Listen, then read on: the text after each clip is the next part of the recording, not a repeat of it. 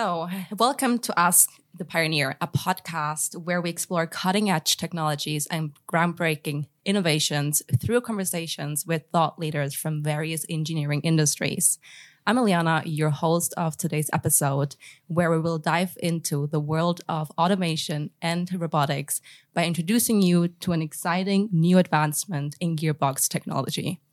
Joining me today is Thibaud Verschoor, and I hope I pronounced that in the best Dutch way possible. it was very good. It was very good. Thank you. I tried. And um, he is head of IM Systems and also co-founder of the company, which aims for nothing less but to revolutionize the robotics industry. Thibaud, it's great to have you on the podcast today. Thank you very much, and uh, thank you for having me here. Sure. So before we actually talk about IM Systems and the company and what you do, I would like to talk a bit about your professional and educational background.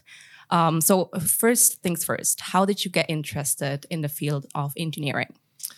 Yeah, so it's um, it's a standard kind of story. Uh, my father was an engineer, uh, okay. uh, mainly working in the automotive and aerospace in- engineering uh, backgrounds. Um, when I was a kid, he he would always bring me to races. He would always bring me to conferences. You know, show me uh, the newest technology that's available on the market today, and kind of the innovations for the future. Um, I grew up in a family of four kids, and I would say I'm the one of the four kids that's the most like my dad with regards to you know the interest in math and science. Right. Um, so he really inspired me to become an engineer. Okay. Um, you know, and, and from that from that passion which I had from my dad, and kind of you know intuitively intuitively from myself, uh, kind of made me want to follow you know becoming an engineer, and that's why I end up studying uh, aerospace engineering.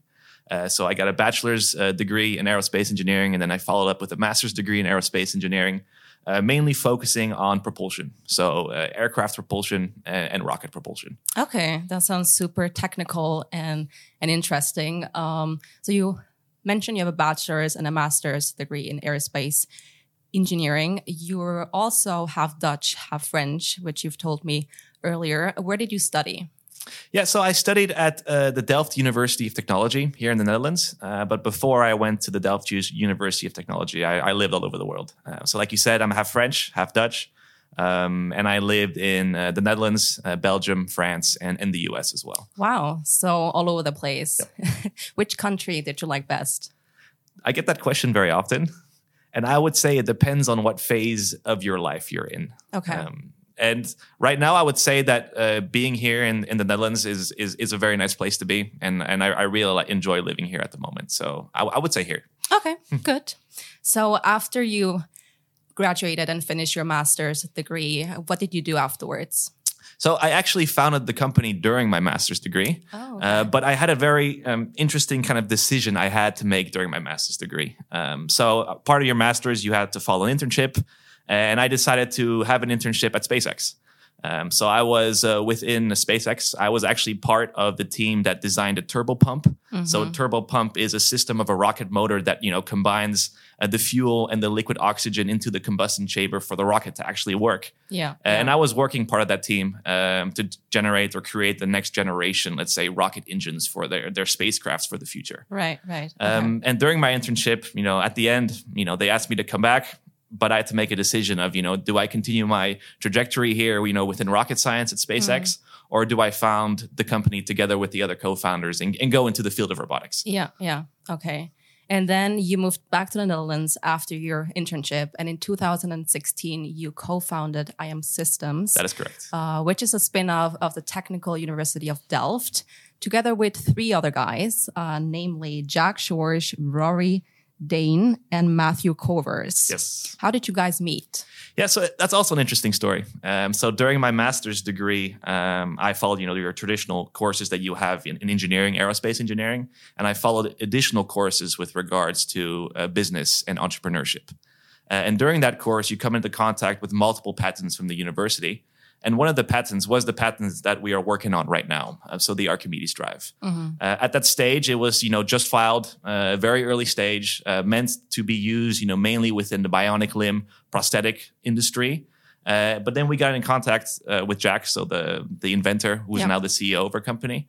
Uh, got in contact with him, uh, worked together, you know, as a group uh, to really determine if there is a real market potential for this technology. Yeah, yeah. And we realized that you know it's not just prosthetics, but you know hi- the high tech in- industry as a whole uh, could really benefit from using the technology that was created. Yeah, yeah. So I'm s- system as a company. Just tell us a little bit about it and what was your idea and kind of the yeah the vision behind the company. Yeah. So um, IM Systems, uh, we are a deep tech hardware B2B company. Okay. Um, so we are very much into the high tech industry at the moment. Um, so when you're thinking about high tech hardware, the first thing that comes to mind is robotics, uh, also semiconductor manufacturing, uh, medical equipment, optical machines, that kind of stuff. Uh, those are our customers, and we sell our component to those customers. Yeah. Um, so what we make at IM Systems, it's called the Archimedes drive, and like you stated previously, it's a it's a high precision gearbox or transmission system. Uh, and this transmission system really allows these applications to perform a lot better than what they used to in the past. Okay. Yeah. So I'm pretty sure that many of our listeners they don't have a technical background, they're not engineers and they're not familiar with mechatronic systems, myself included. So uh, could you perhaps explain to us in simple terms what a gearbox is? Of course. Uh, so let me take it back to to the basics. Um, so a gearbox you see everywhere. So you see it in cars, you see it in trains, you see it in wind turbines. But there are different types of gearboxes. So what we focus on are high precision gearboxes. And what makes it a high precision gearbox? It's uh, determined by how much play there is in the system. Um, so if, for example, you take a gearbox that's meant for a car, uh, there is a little bit of play in that gearbox, but that's no problem because it doesn't matter if a car moves a millimeter forward or backwards when it's standing still. Yeah. However, when you look at robotics or semiconductor manufacturing, when a robot arm moves a millimeter forward or backwards, that is a very big problem because you have to manufacture something very precisely. Yeah. Yeah. So we are in the world of very precise gearboxes. So Okay. with no play whatsoever in the system. What are some of the challenges in your kind of industry that you were trying or yeah, that you're trying to solve with your Archimedes drive? Yeah, so it's that's also an interesting question. So our industry, uh, it's the high tech industry, uh, and we've been making very good progress within this industry within the last fifty years. Uh, but it's mainly been on a software perspective. Yeah. Uh, when you're looking at hardware, so you're actually looking at the moving components within robotics, you know, within semiconductor equipment. Uh, that technology has remained the same for over 50 years. Um, so we're only using software to kind of fill in the gaps uh, that are left, you know, with the limitations of the hardware. And we see our technology as the real next step. Um, So, you know, to get a little bit more concrete about performance figures that we can do better than existing technologies, I was talking about the play in the system. Uh, for us, we're about five times more accurate than any technology that's available on the market. Okay. Um, wow. Additionally, we can operate at much higher speeds and we are much more efficient than anything available today. So we can really push the boundaries of, let's say, these high tech applications. Right, right. You just said that in over 50 years, nobody else, no other researcher, no other engineer has made an effort into improving gearbox technology. Why is that? So people have, uh, but there's a very high barrier of entry from you know your initial idea to actually commercializing a product. Right. Uh, you know, 50 years is a long time, uh, but within the whole kind of gearbox history, it's quite short. And don't get me wrong, the invention that was invented 50 years ago is is a beautiful invention. Yeah. It allowed us to be able to drive a lunar buggy on the moon, for example, because Right. it was used in the wheels of the lunar buggy. Yeah. So it kind of shows you, you know, how such an invention really pushes, you know, technology for mankind. Yeah. Yeah. And, and within those last 50 years, that technology has kind of been optimized. So it's been really well optimized to be used within, you know, multiple high tech industries. But there hasn't really been anything new to kind of, you know, go over that initial technical barrier to really be able to compete with these technologies. Um, and that's kind of where we see ourselves. Um, so the thing is, is that, you know, all technologies that are used today are main, mainly founded on kind of using gears, using gear teeth. Yeah, And I guess yeah. I can kind of get into detail on why we're special Yeah. Yeah. um, because our system does not use any gear teeth. So it's kind of a very out of the box idea. Uh, we use pre compressed rolling cylinders to transmit torque, Yeah. uh, and that allows us to completely eliminate gear teeth in the process. Okay. And I think we're one of the first companies that really found a way to kind of crack the solution. Uh, because most of the play in the system, like I was talking about earlier, has to do with gear teeth and the play within the mesh of the gear teeth. And we don't have that. okay. So that means you use friction or what exactly? Okay. Yeah. So our technology relies on what we call traction. Yeah. Uh, so traction to transmit torque. Okay. Uh, It's very similar to kind of train wheels on a train track. So, Mm-hmm. you know, you have the wheels, you have the weight of the train pushing on the train wheels, allowing there to be friction on the contact patch with the, the train tracks, Yeah. allowing the train to go forward. We kind of use that those same fundamental principles to make our technology work. Okay, that sounds super interesting. Um, so I've read that gears or gearboxes they are found in almost every machine, and they come in different shapes and sizes. How how does the Archimedes drive look like? Is it big? Is it small? And and I also read about something about a planetary. So how can I kind of like how, how does it look like? Yeah. Explain it to me. So um, the Archimedes drive comes in all shapes and sizes. Okay. Uh, so it's purely the working principle. Uh, so we can create anything from something that's you know 30 millimeters in diameter to anything that's about a meter and a half in diameter. Yeah. And that also depends on you, the, the torques that you can deliver with your system. Uh, when you look at our market, for example, robotics in specific, uh, Yeah. specifically, uh, you look at a typical industrial robot. So Yeah. a robot that assembles the car in a, in a production factory, for example. Right. Uh, it's made out of five to six joints, Yeah. and each joint requires an electric motor and a gearbox for that joint to work. Uh, and each joint also requires different specifications. So you usually supply a different gearbox for every joint of the robot. Okay. Um, so for us to be a real, you know, you know, large or successful company in the future, we have to have a whole product portfolio with different sizes and Mm, Of different torques. Yeah, yeah. Okay. And like you started in 2016 with how many people and employees? So we started with four founders. So the Okay. the people that you named uh, Yeah. previously, uh, and the early years of the company. So you know, from 2016 uh, on to around 2019, we were very R and D focused. Okay. Uh, like I said initially, uh, there's a very high technical barrier of entry Mm. before you can even enter the market. Yeah, yeah. So you know, in the startup world, we talk about MVPs. Mhm. Uh, some MVP barrier, you know, to actually have a physical product is is lower depending on industries, and for us, it's very very high uh, because we not only have to prove that you know from a performance perspective we're better, but we also have to prove from a durability perspective that we can meet the demands of you know the robotic systems that are out there in the world. right. Uh, so that's something that we were very busy with, you know, the initial years of the company.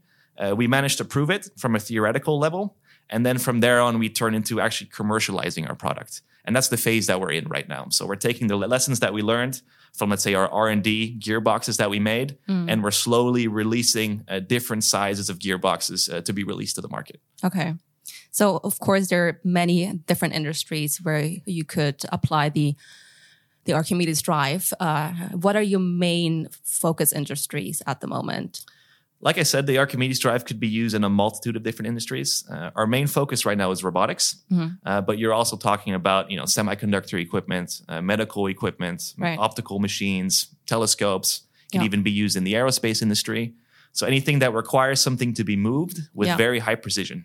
Okay. So that's very, very versatile. And of course, that gives you a big, big opportunity to kind of penetrate different markets. You are correct. Okay, nice. So, of course, when we talk about robots, there has been some ongoing discussion, and now with the rise of AI, that um, robots will, or in the future, will take over our jobs. And, uh, you know, there's a certain fear attached to that. Some other people say that that automation is very important and kind of vital to compensate for the lack of skilled workers. What are your thoughts on this? Yeah, so I, I get this question quite often, also mainly because we we work in the robotics industry. Um, and what I say is that you know robots aren't going to take over jobs, but they're going to change jobs. Right. Uh, I see robotics like kind of how you could see the internet 20 years ago. It's still at a very early phase, but yes, you know some processes will change because there is new technology that allows you know that process to be optimized. But more jobs are going to be created to be able to support those additional processes that are being autom- automa- automated. Yeah. Um, so I really see a change in that. Uh, mainly right now, what the robotics industry is focusing on, it's what we call the three Ds. Um, So they're jobs that are dirty, dull, or dangerous. Uh, jobs that no one wants to do. Yeah. Um, so you know, we see a real big trend. You know, at least within this side of the world, that no one wants to do. You know, real industrial labor jobs anymore. And so there's a very difficulty for at least companies to find people that could do those jobs. And robots is a good way to solve that problem. Yeah. Yeah. So that's kind of where we see ourselves, you know, kind of aiming for, at least within the robotics industry. Yeah. Um, and if you start talking about a, a macro level trend, so you're talking about, you know, onshoring, reshoring of, of industry, you're talking about an aging population, you know, our constant need for better quality products that are more affordable and made faster. Uh, and there are some things that you have to solve to be able to achieve those goals. And I see, you know, robotics as one of the key factors to be able to solve those problems. Okay. Yeah. That makes sense. I mean, like, of course, there are many jobs that we don't want to do and they're just simply too, too dangerous. And as you said, too dirty. So that's where robots come into play. Yes. Right. Talking about skills, what kind of skill set does one need if you want to pursue a career in the robotics industry? So, first of all, what I always say is you need to love technology and innovation. So, that comes first, uh, and that's the basis of everything. Uh, then, secondly, it's a multidisciplinary um, industry. Um, so, you need to have experience in mechanical engineering, electrical engineering. You need to like to do programming as well, Right. because to be able to control a robot, you need to know, you know, the basics of all that. Yeah.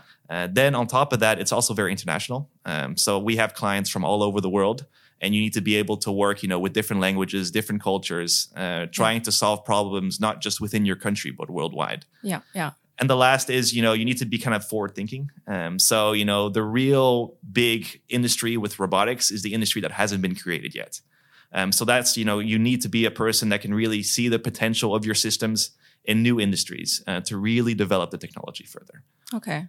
Right.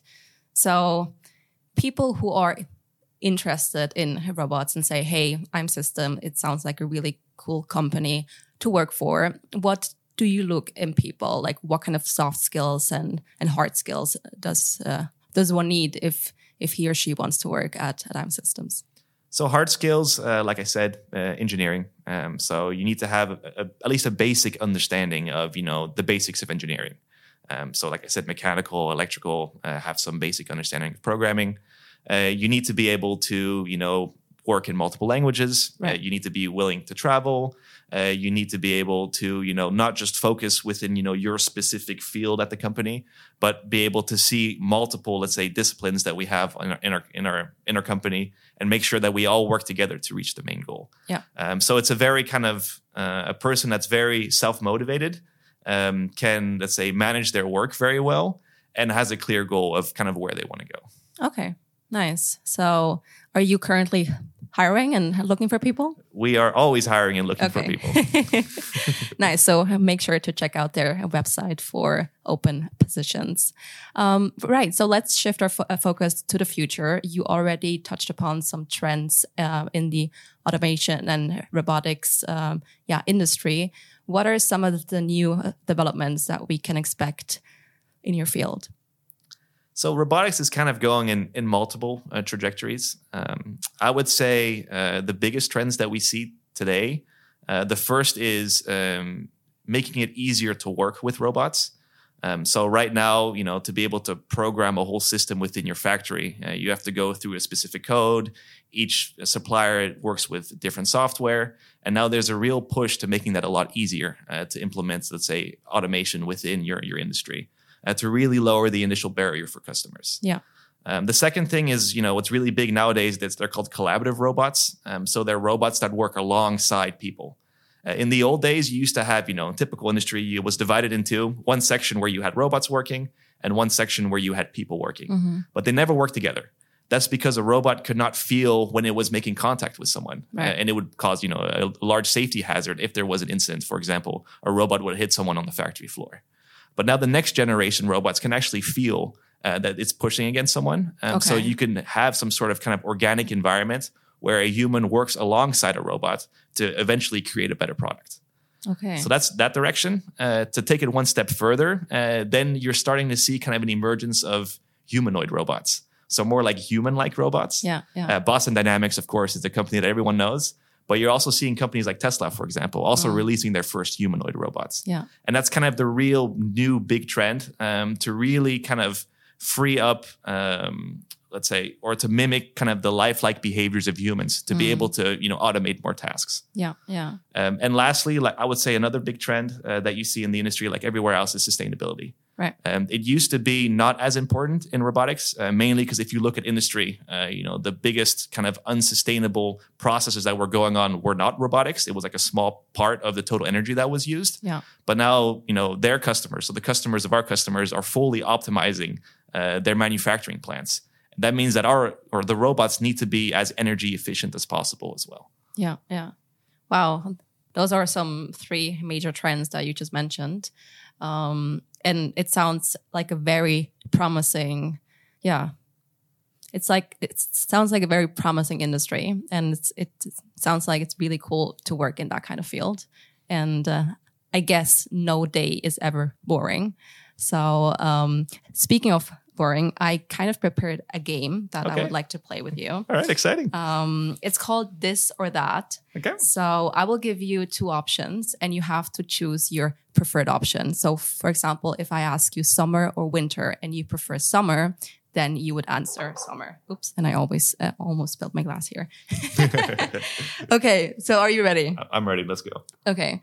Work from home or work from the office? Work from the office. Okay. Um, hardware or software? Hardware. That was an obvious answer.